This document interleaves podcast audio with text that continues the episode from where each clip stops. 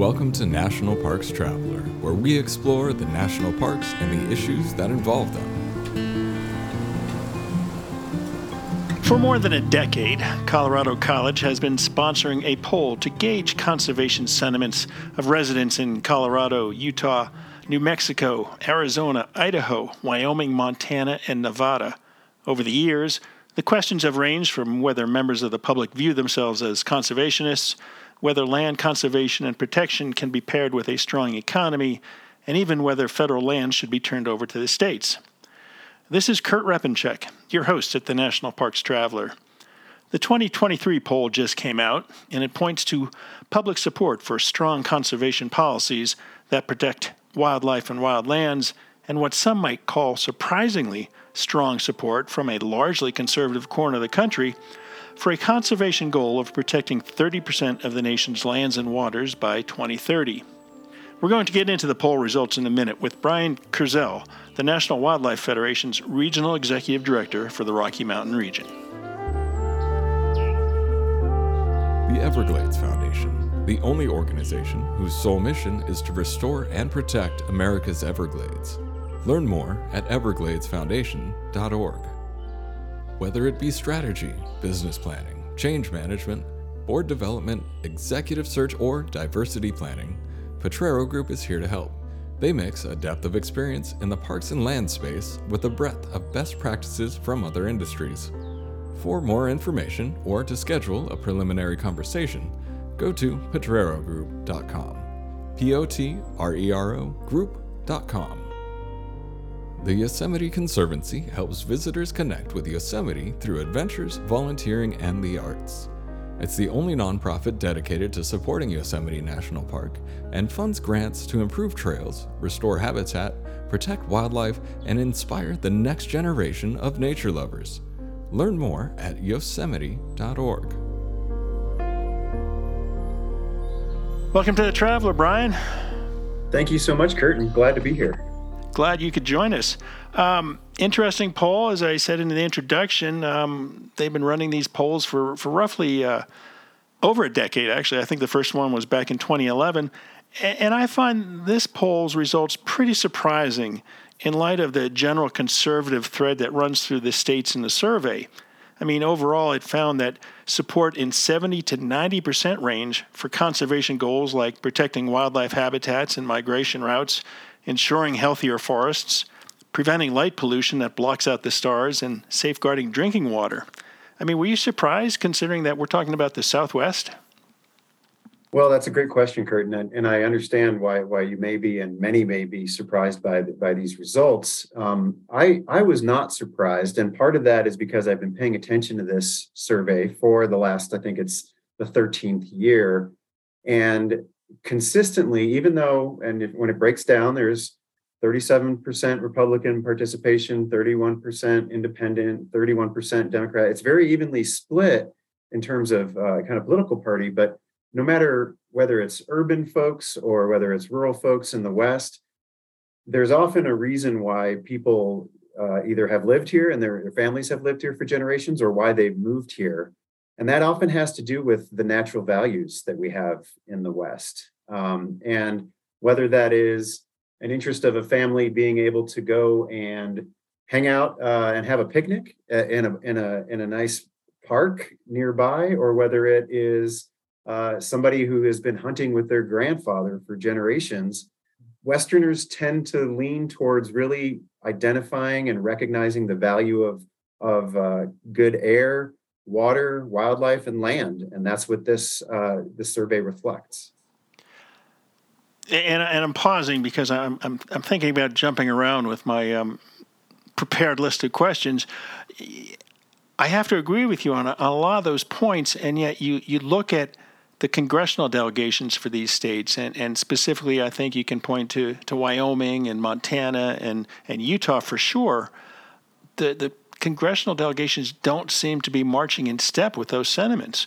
I mean, part of the poll um, showed that um, large support for the president's ability to establish national monuments. And yet in Utah, I think we've seen the politicians strongly disagree with that. So, where do we get the transition from this is what the public wants and this is what the congressional delegations and the governors of the states are going to support? Well, I think what you're getting at there, Kurt, is um, that, that some of the issues are broader and some of them are very local. Uh, and some of them are affecting the landscape, and some of them are decisions that people make at their kitchen tables. And so I think that is where you see maybe some disconnect is that uh, a, a, person who depends on uh, hunting for putting food on their table, they're going to consider themselves a conservationist. And then other factors come in, right, in terms of what is the local economy built on? Um, what are the uh, opportunities for the future economy? How can people infuse uh, money into their communities rather than seeing it being drained? And so that's where a lot of the, the rubber meets the road in some of the policies that uh, either do or do not get support on Capitol Hill or in the state capitals.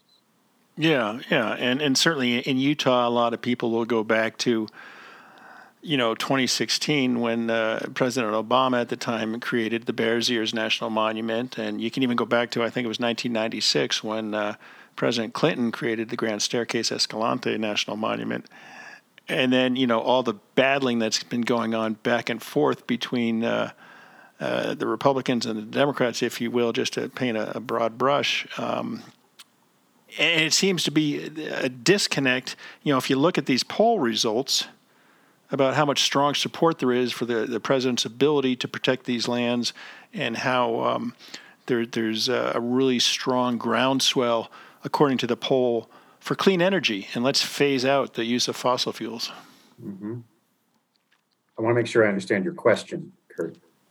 Well, there's not exactly a, a question there. It's just, uh, you know, looking at the landscape, there just seems to be a disconnect between what, what the voters are saying when they're polled on these questions and what the, the elected officials are doing. Yeah, and, and I guess the, the way that I I think what I see in these poll results is an opportunity to draw lines more clearly between what people value and what decisions their leaders are making, right? Um, and some of that is just making sure people understand the implications of various uh, issues. So I'll, I'll, highlight one that got a lot of support in here, um, which was about the importance of oil and gas companies cleaning up lands that are degraded from development. Um, sure. Over 80% in every state, all eight states, were in support of that.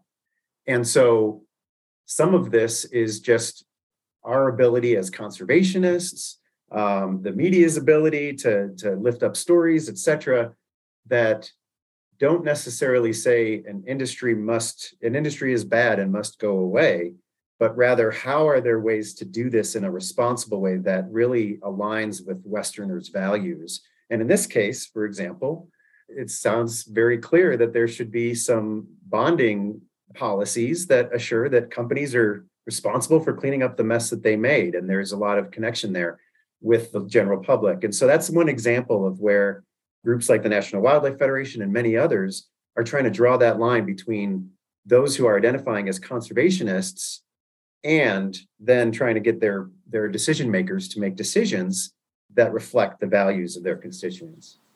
Yeah, yeah, no, for sure, for sure. Um, let, us take a look at some of these specifics. I mean, you mentioned the, the desire to, to have uh, energy developers clean up after themselves. 85% support constructing wildlife crossing structures across major highways that intersect with known migration routes. I mean, I guess we shouldn't be too surprised by that. We've seen um, recently in, in California the move to um, create uh, the, the big uh, overpass across the, the 101 to uh, allow mountain lions to go back and forth and uh, um, not get uh, run over. And then um, we just had a story on the uh, the Traveler um, the other the other week about um, how important migratory corridors are. Some of the wildlife, you know, primarily ungulates and, and whatnot, can can move back and forth and uh, not get stuck on biological islands. And so, you know, going back to what you were saying earlier about Westerners, you know, conservation thread going back, you know, their ties to the land, that shouldn't be a surprising result, do you think? 85%? Not at all, not at all. And and there there's a lot to that also besides the the quote unquote conservation aspect, that is a public safety issue as well, right? And especially if you've ever driven on a lonely highway and uh, I, if you're on uh, Interstate 80 going west in Wyoming at night, uh, you know what I mean in terms of that. There's a, public safety issue, and an insur- and insurance companies actually have been identifying the need for wildlife crossings for many years, and mm-hmm. our organization has actually been collaborating with insurance companies to identify the potential fiscal benefits in terms of not only reduces potential for people to be harmed uh, by wildlife uh, collisions, but also it reduces the concerns about um, and risks in terms of that insurance companies are, are worried about. And so, on every front, whether it's financial, whether it's human safety, or whether it's for wildlife and conservation, wildlife crossings in places where wildlife are consistently moving in one in one place makes a lot of sense. Um, and so it's not surprising to me that that large number, 85% of people said they want to see more of these structures. And I will say there is a huge opportunity with uh, the recent Inflation Reduction Act and the bipartisan infrastructure law that there's an infusion of funds that could be used and should be used for just this purpose. Um, and we were a part of advocating for that. And then we also are going to be trying to hold the um, people's feet to the fire to get more of these built around the West. Yeah, yeah, I'm waiting for some of these states to, to talk about the tourism value of these wildlife crossings. I mean, I live in Park City, Utah, and there's actually one that crosses Interstate 80, um, probably less than five miles from my house. And I know it was about a year ago that the the state of Utah put up a video clip that they had captured with one of the remote sensing um, cameras that, that went viral across the country with all the, the wildlife that crosses that bridge. And so um, it's really kind of interesting. And I'm sure the the, the 101 crossing in, in California, when it gets built, people are going to be just dying to see what type of wildlife movements are coming across that. This is Kurt Repanshek. We're talking today with Brian Kurzel, the National Wildlife Federation's Regional Executive Director for the Rocky Mountain region. And the topic is a recent poll released by Colorado College um, that kind of measures the, the, conservation pulse of the uh, southwestern states, a little bit into the Intermountain West with uh, Wyoming and Montana connected into it. We're going to take a short break and we'll be right back.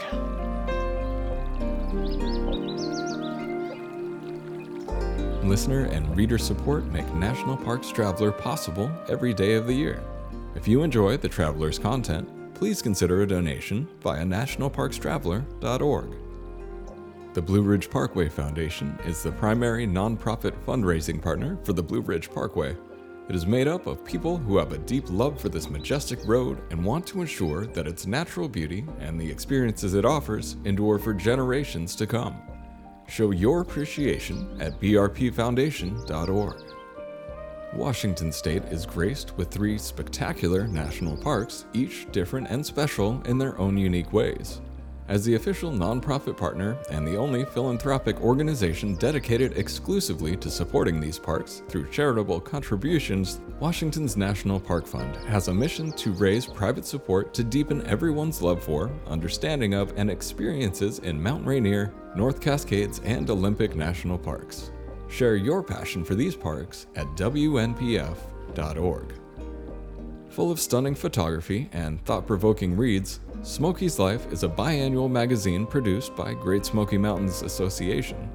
Members receive it free of charge each spring and fall, and it is available for purchase in retail stores throughout Great Smoky Mountains National Park and online at smokiesinformation.org. So, Brian, another um, shouldn't be surprising result was uh, 84% of those surveyed support new national parks, national monuments, and national wildlife refuges, as well as tribal protected areas to protect historic sites or areas of outdoor recreation. I mean, that, again, kind of a no brainer, isn't it?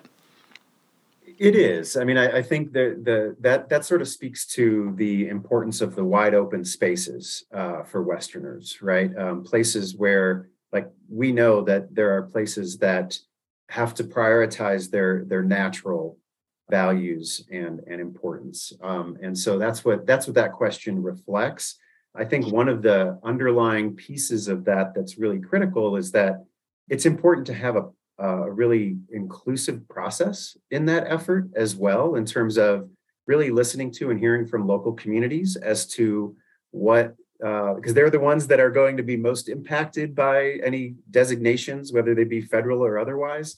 Um, and so making sure that there is, we know that people value these places, but they also value their voice being heard as those places are, are being considered and designated. So I think that's something that also I would take away uh, if I was a, a decision maker, uh, potentially considering some uh, na- some natural monument or other designations.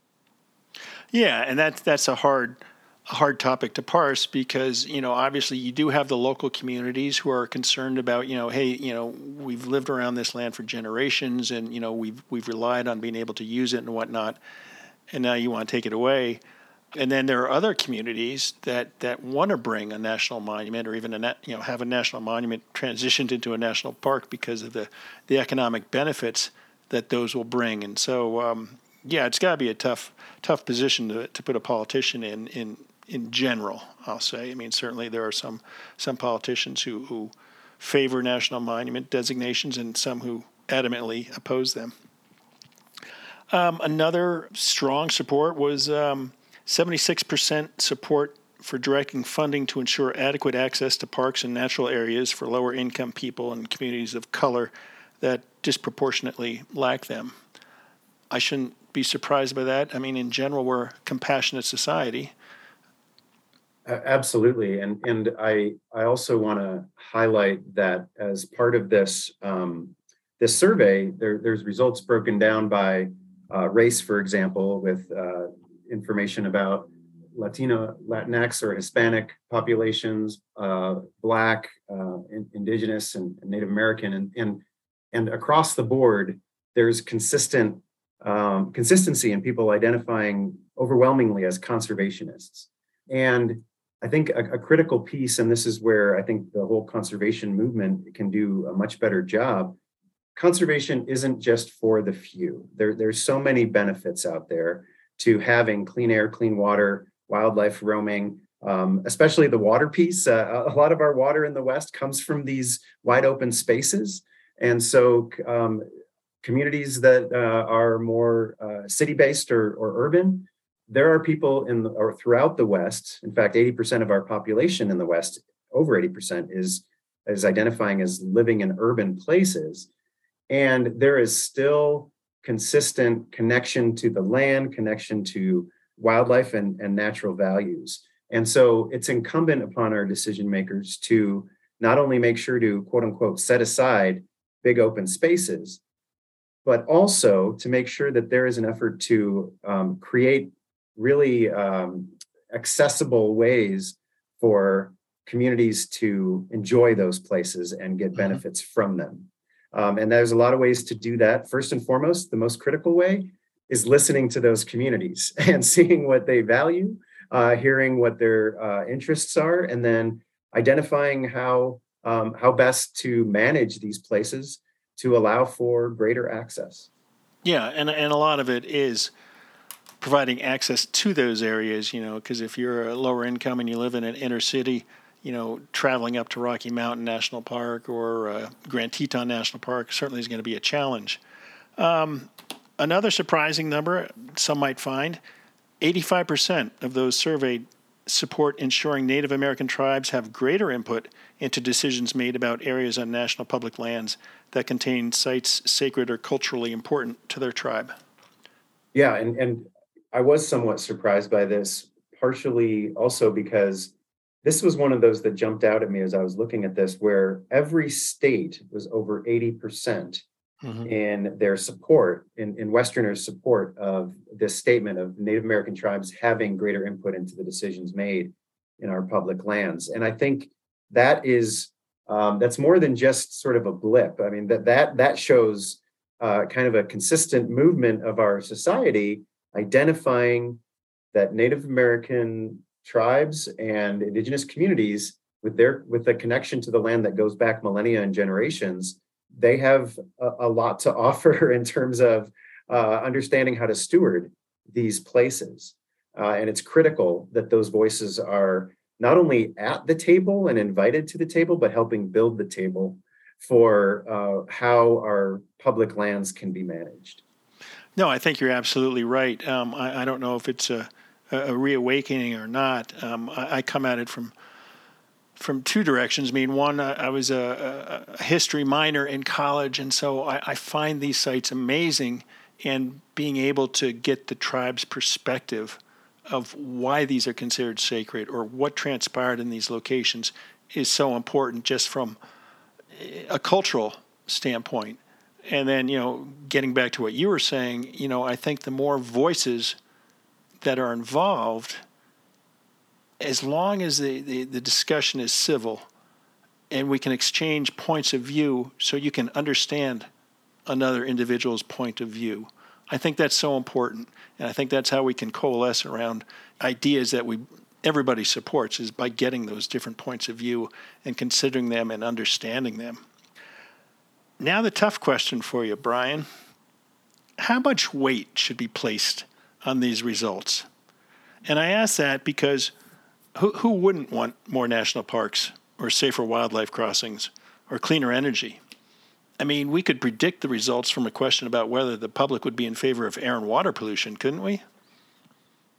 That's a great question, and and I appreciate you asking it. And and I think there's a, a couple considerations here. One is um, one of the things I think is important about this survey is now the longevity of it, so you can see how things might change over time, and if there are shifts in different states or different populations' values, um, that is really critical to know and, and important to consider in terms of public policy.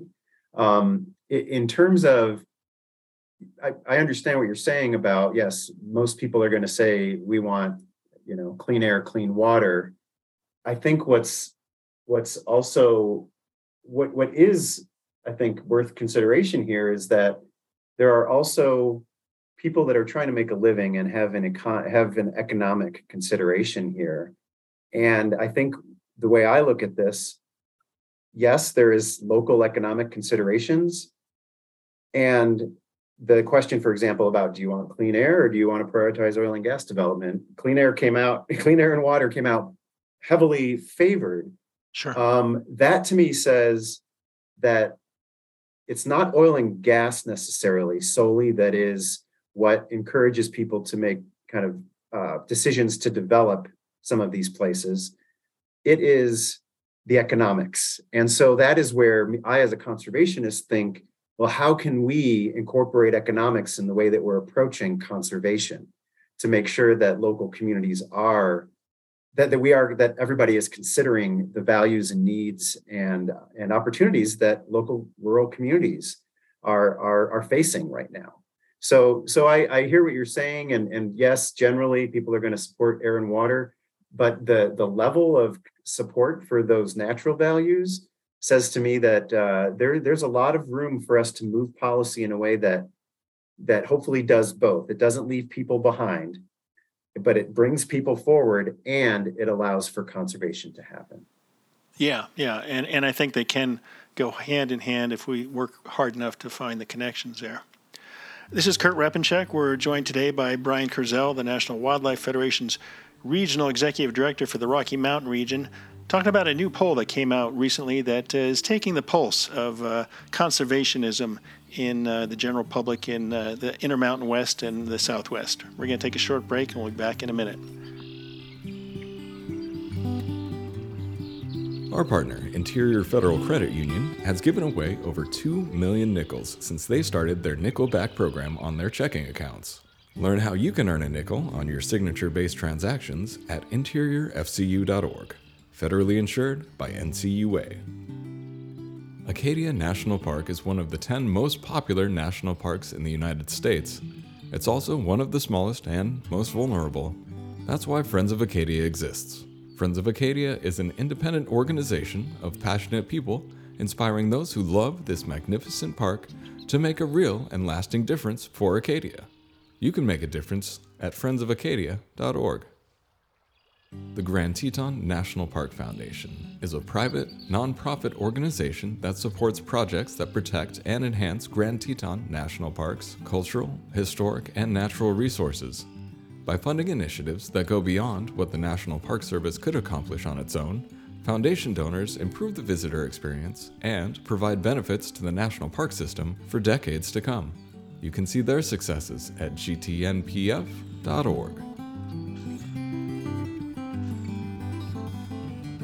Okay, we're back with Brian Kurzel from the National Wildlife Federation.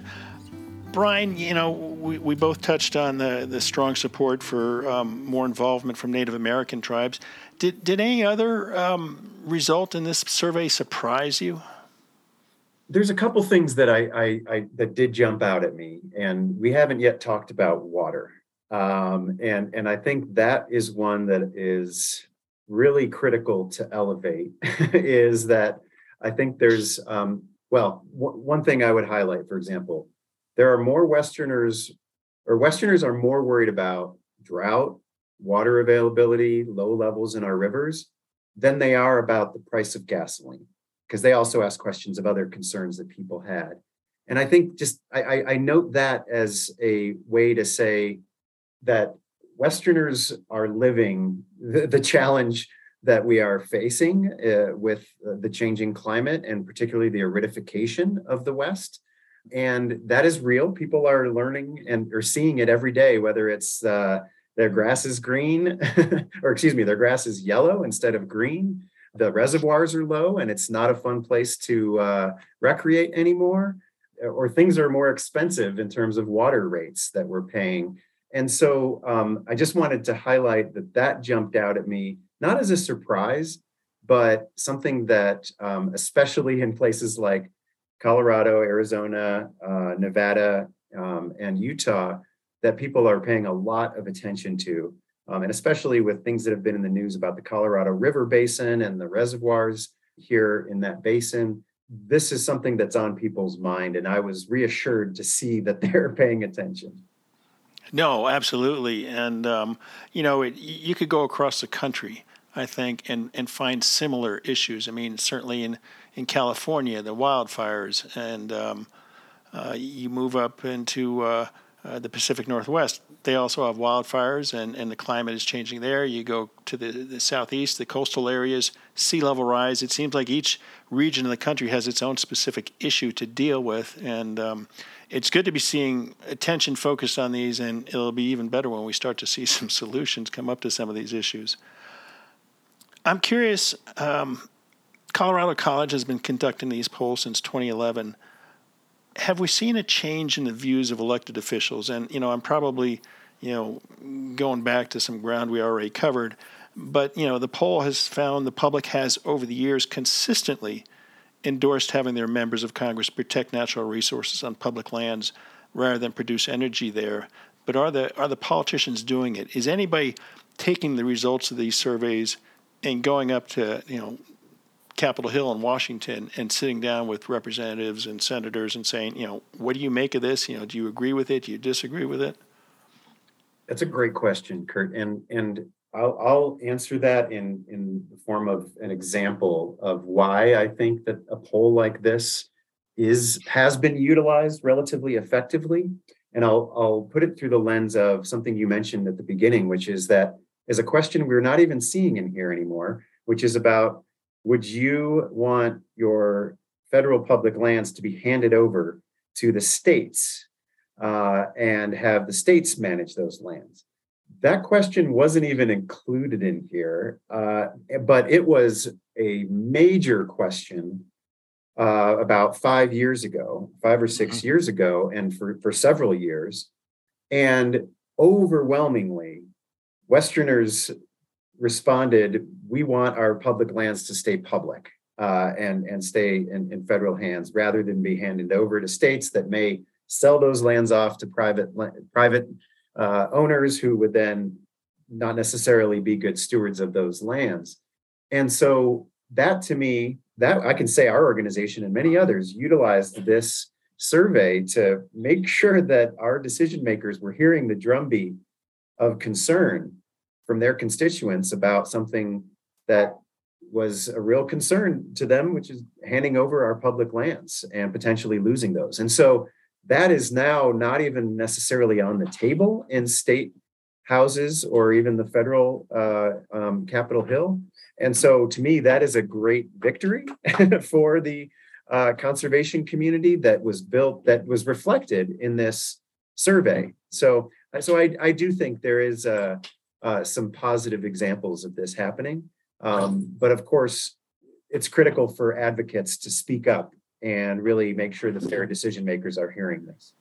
Yeah, yeah. A, a couple other um, things that jumped out to me. Um, I shouldn't be surprised. Um, great concern over the loss of natural areas.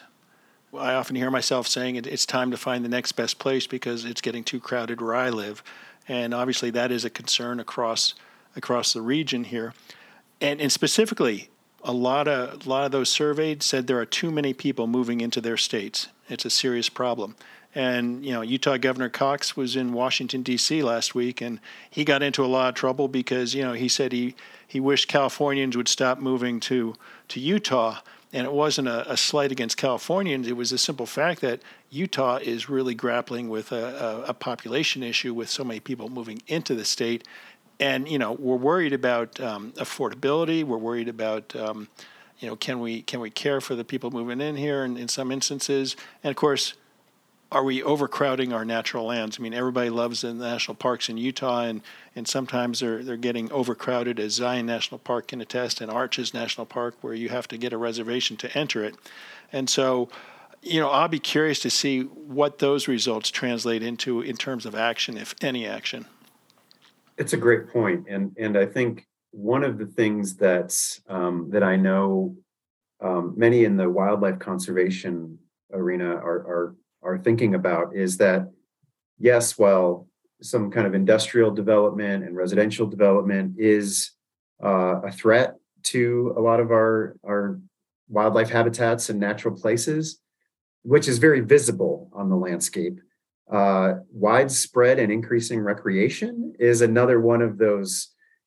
I'll use the word threat, uh, a challenge that that we have before us in terms of especially wildlife conservation, in terms of uh, erosion, and in terms of um, just overcrowding in terms of people's uh, experience. And so that is something that decision makers are um, are faced with is not just conserving acres but figuring out how to manage those acres in a way that allows for access, but also allows for stewardship. And there has to be places where some things happen and some things don't. And so it's it's not going away. By no means are people going to stop moving to these beautiful places. And so that that's a great point that this does speak to decision makers and let them know, you know what, there's it's getting crowded here and there's there's efforts that need to be made to steward these places, not just quote unquote set them aside. Absolutely, absolutely. So I have to ask you, um, what do conservation groups like National Wildlife Federation do with this information, with these poll results? Where do you go with them now? Well, we're going to be combing through them uh, pretty heavily and kind of slicing and dicing them and really understanding um, the information here, especially because we do work with our affiliate organizations in every state uh, that's listed here and figure out what what are those messages. So, for example, um, that 85% support for constructing wildlife crossings, that is great information for us to bring to state houses, bring to Capitol Hill to say this is where infrastructure funding could and should be uh, allocated, and there's overwhelming support. Um, and then that can be driven down to if we're visiting senators from particular Western states, we've got information that is available that can that is from both uh, you know bipartisan Republican and Democratic pollsters that shows that there's overwhelming support for this kind of uh, policy. And so um, this is really valuable information because it uh, cuts right to the bone in terms of those decision makers who really want to listen to their constituents. This is going to be hard to ignore, and our effort, our effort is going to be to elevate these results um, and make sure that it it really uh, that our decision makers are are making decisions that reflect the values of their constituents. Yeah, yeah, you know, and as we've said a couple times, um, this is the 13th annual survey done by uh, Colorado College, and um, it should be pointed out that um, this, um, this the pollsters it was bipartisan. There were some Democratic pollsters and some Republican pollsters, so I don't think critics can say that was skewed one way or the other.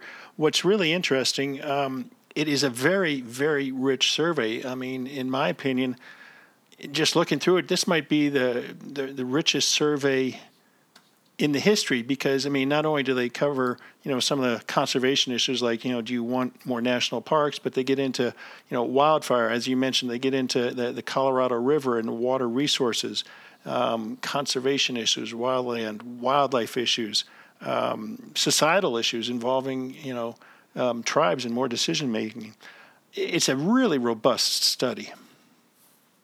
It is, and I encourage people to uh, visit Colorado College's um, website uh, on this. It's called the State of the Rockies uh, Conservation in the West Poll, is where you can find it. And I encourage people to check it out because I think it you'll, especially if you value conservation, you'll be happy to know you've got lots of uh, of company uh, from those of us who live in the West. And and so I I agree with you. This is a really great resource, and the the long term nature of it and the bipartisan nature of it is particularly beneficial.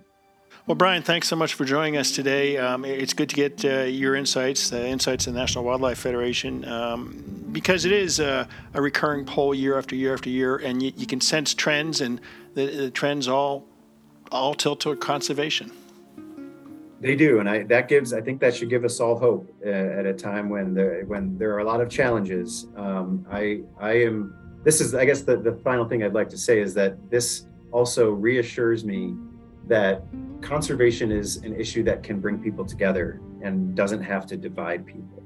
Um, and especially in our current uh, day and age, I think it's really critical to identify those places where we can come together. And uh, hopefully, we'll continue to do just that. That was Brian Kurzel, the National Wildlife Federation's Regional Executive Director for the Rocky Mountain region.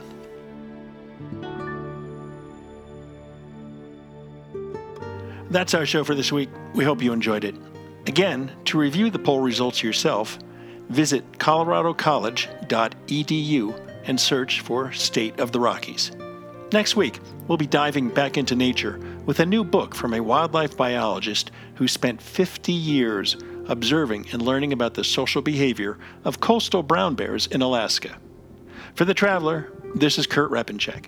See you in the parks.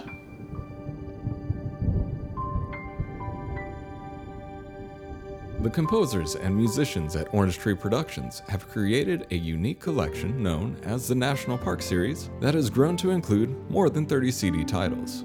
Composed against the backdrop of a park's sounds of nature, these musical scores will connect you with these beautiful places and take you there, at least in your mind. This collection is the number one selling National Park audio series in the world and provides the background music for National Parks Travelers podcasts. Visit them at orangetreeproductions.com. Editing and production work for the National Parks Traveler podcast is done by Splitbeard Productions. You can learn more about us at splitbeardproductions.com. National Parks Traveler is a 501c3 nonprofit media organization that provides daily editorial coverage of national parks and protected areas. Traveler's coverage is made possible by reader and listener donations. Visit us at nationalparkstraveler.org.